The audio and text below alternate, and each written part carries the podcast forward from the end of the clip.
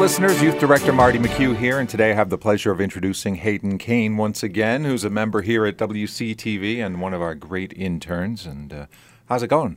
Yeah, it's going slowly but surely. Thanks for having me. I haven't done one of these in a very long time, and it's good to be back in the studio. So you did this once before. Yes, I did. It was it must have been a couple years. I think I was one of the first ones. Okay. I think m maybe the first or second member spotlight that happened. Uh, okay. Well, uh, let's see if we can get an update on what you've been doing since. All right.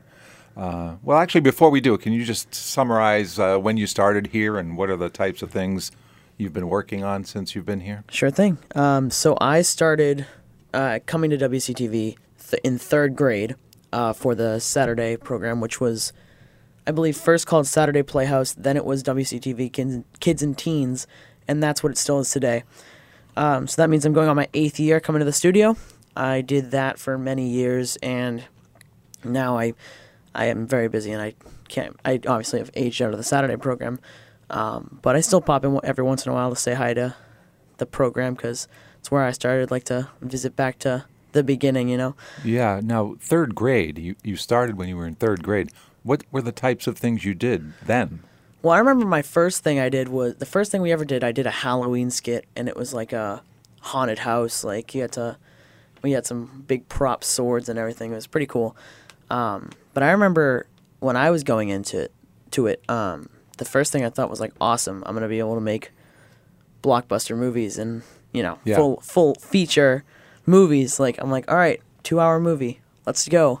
Right. And then now I've started now now that actually is what led me to appreciate feature film more. Because if I thought I would just I was just gonna go in and make that, I realized that something like that takes years, right. Right. huge amounts of money. I noticed the young lot of time. The, the young kids often don't want to be a, a script writer. They don't need a storyboard, according to them. And Yeah. what what they find out is it's it's ninety percent of the whole project is the planning. Exactly, because if you don't have good planning, you can't have good execution. That's right. Um, so then, what what I thought was going to happen was we were going to go, we were going to film everything, we were going to have a huge set. We were going to. I thought I was going to make movies that I was going to see in the theaters.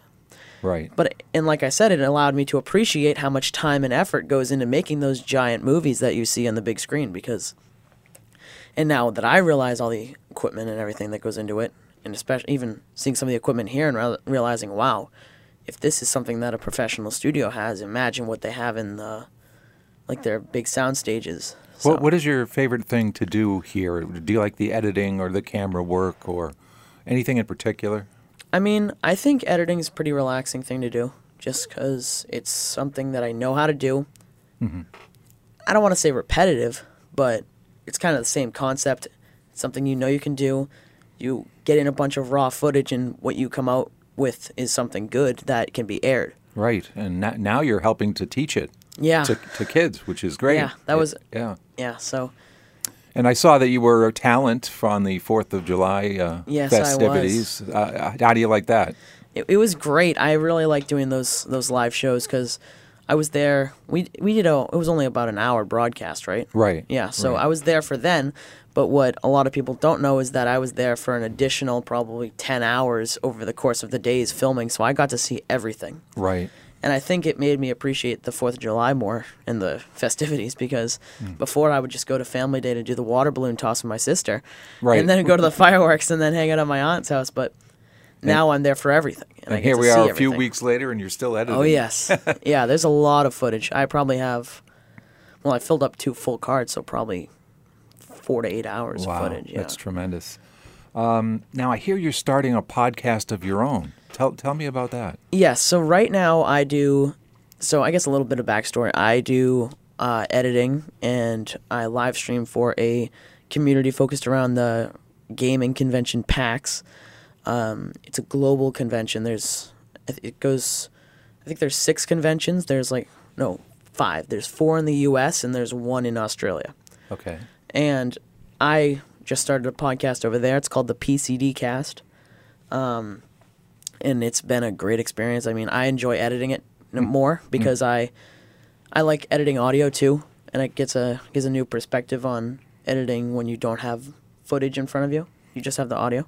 Editing audio has has gotten a lot easier than Easier, it used to be. yeah. Um, I think I don't know if I told you this or not, but when I started in radio years and years ago, we had to edit with a razor blade and tape the tape back together when you took out a piece. Wow. But now you have the waveforms and, yeah, and now it's a lot everything's super easy, and you can do it down to the frame basically. Yeah, So yeah. All right. Um, so you're doing the podcast, and uh, I, I know you're involved in a million other things at school. Uh, Yes. What are some of those? Anything and everything. Yeah. Um, so currently, um, I play for the varsity tennis team uh, at the high school. All right. Um, I also do robotics. I um, just got co-president of the robotics team, which is fun and it's going to be exciting. But a lot of hard work, a lot of four to six hour days there after school when it comes to um, comes to the season and getting ready to compete, which is a lot, but it's all worth it. It's a great experience. I love doing robotics even on my own, not in school. Right. Right. So I'm very excited to um, be very involved with that this coming season. Do you think that that's something you might want to go into after high school, robotics, or are you more into this video stuff or computers? Absolutely. I mean, I I think robotics people eh, people always say robots are going to take all the jobs. But that's the ultimate job security making the robots. that's true. I, Um, I didn't think of it that way, but yeah. so, I mean, it's a, eh, plus I think automation is the key to the future. We're in a great technological revolution right now. Right. Um, and we're so lucky to be right in the middle of it and being super involved with it. And yeah, I think that I think that'd be super fun. I mean, I mean, it goes back to my uh, childhood WCTV dream of doing blockbuster films. So if I, I think definitely if it's always good to have a hobby, and I think being even going and being an extra in some of those fun films.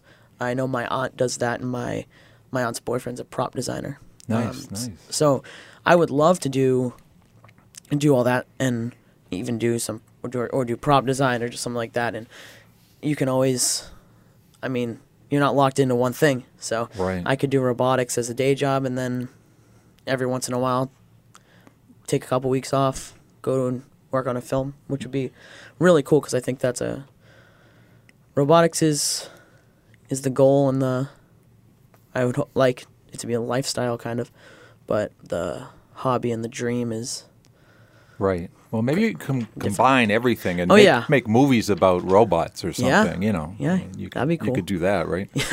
or you could do I could make the next Bruce Yeah. and do animatronics. Um, last question: What would you say to our listeners as far as joining WCTV? Uh, do, would you recommend it? Absolutely. I think, like I said, we're in a great revolution right now, and a lot of that is media and film and and coming in and doing your own programs. Like anybody can come in. Anybody can come in, and you can make a video. You can make a podcast, and you have. You're, we're all very lucky to have access to these resources that you wouldn't have in your house.